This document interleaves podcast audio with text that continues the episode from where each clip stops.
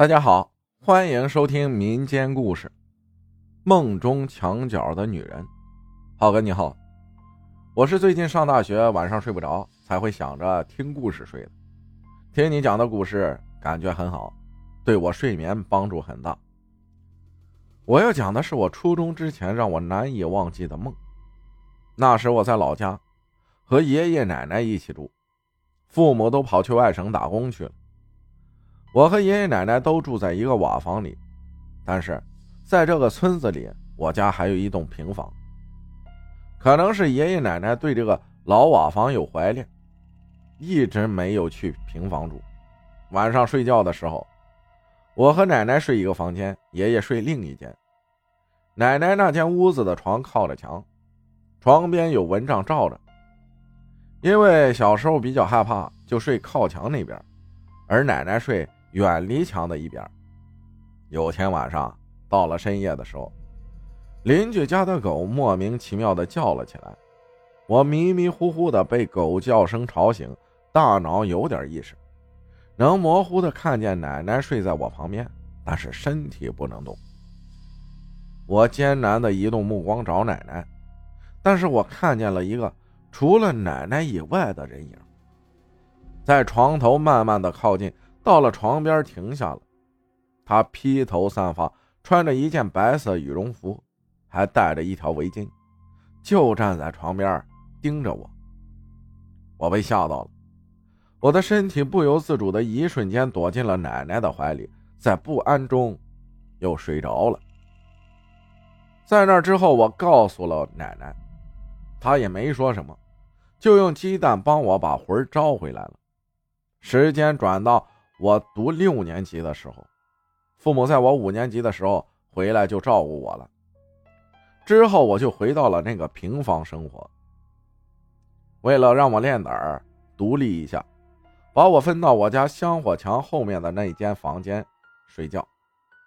其实说白了就是想要二人世界。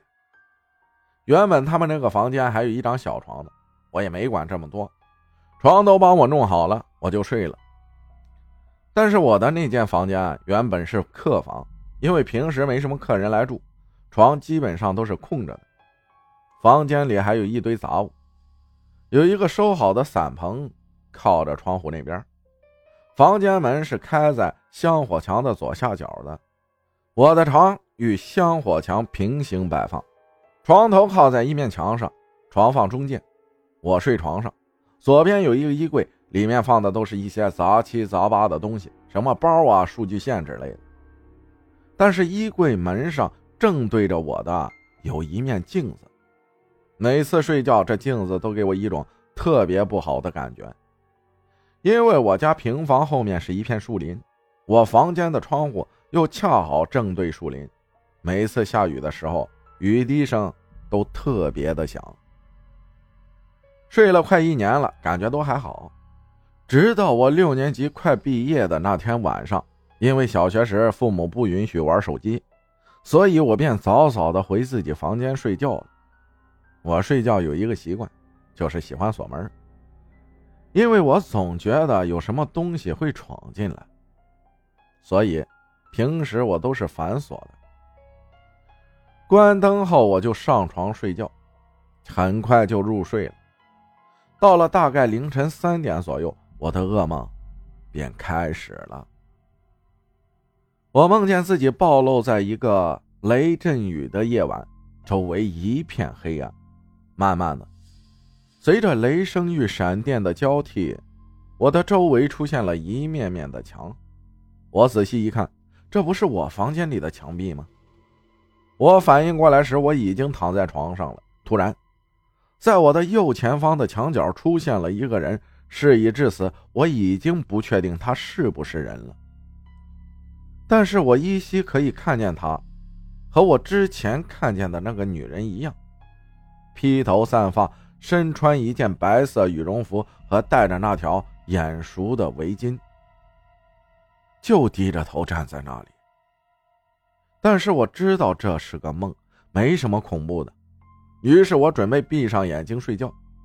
当我闭上眼后，发现我醒不来，于是我又睁开眼睛，眼前的一幕让我身体直冒冷汗。那个女人的位置变了，她向前走了一步，手抬起来又定住了。我害怕极了，准备再次尝试醒来，于是又闭上了眼。当我以为我醒过来的时候，睁眼一看，她已经到我床角了。我慌了，身体动不了，只能闭眼睁眼。慌乱之下，我急着醒来，又反复闭眼睁眼。而他却离我越来越近，直到他的双手完全悬空在我的脸上方，离我的脸就差几厘米。突然，一道闪电打过，电光让我看见了他腐烂的双手。我破防了，自己已经被吓到不敢乱动了。于是我闭上眼睛，嚎啕大哭了起来。当我睁眼时，我已经醒了过来。我第一时间就是。边哭边开灯，边大声的叫爸爸，而外面早已是雷电交加。我的哭声已经覆盖了雷声。爸爸急忙从他房间跑过来开我房间门，发现打不开，结果又跑去找钥匙打开房间门，看我蜷缩在枕头上哭。我慢慢平复心情，把所有的情况告诉了他。后来我不敢回房间睡觉了，一直在客厅看电视，到了早上才去上学的。而我爸把我房间的杂物都移走了，把衣柜的镜子反过来对里面了。这件事之后，我就没做过什么噩梦了。但是啊，感冒了一个星期，事到如今，上大学的我回想起来，也有几分的恐惧。感谢松分享的故事，谢谢大家的收听。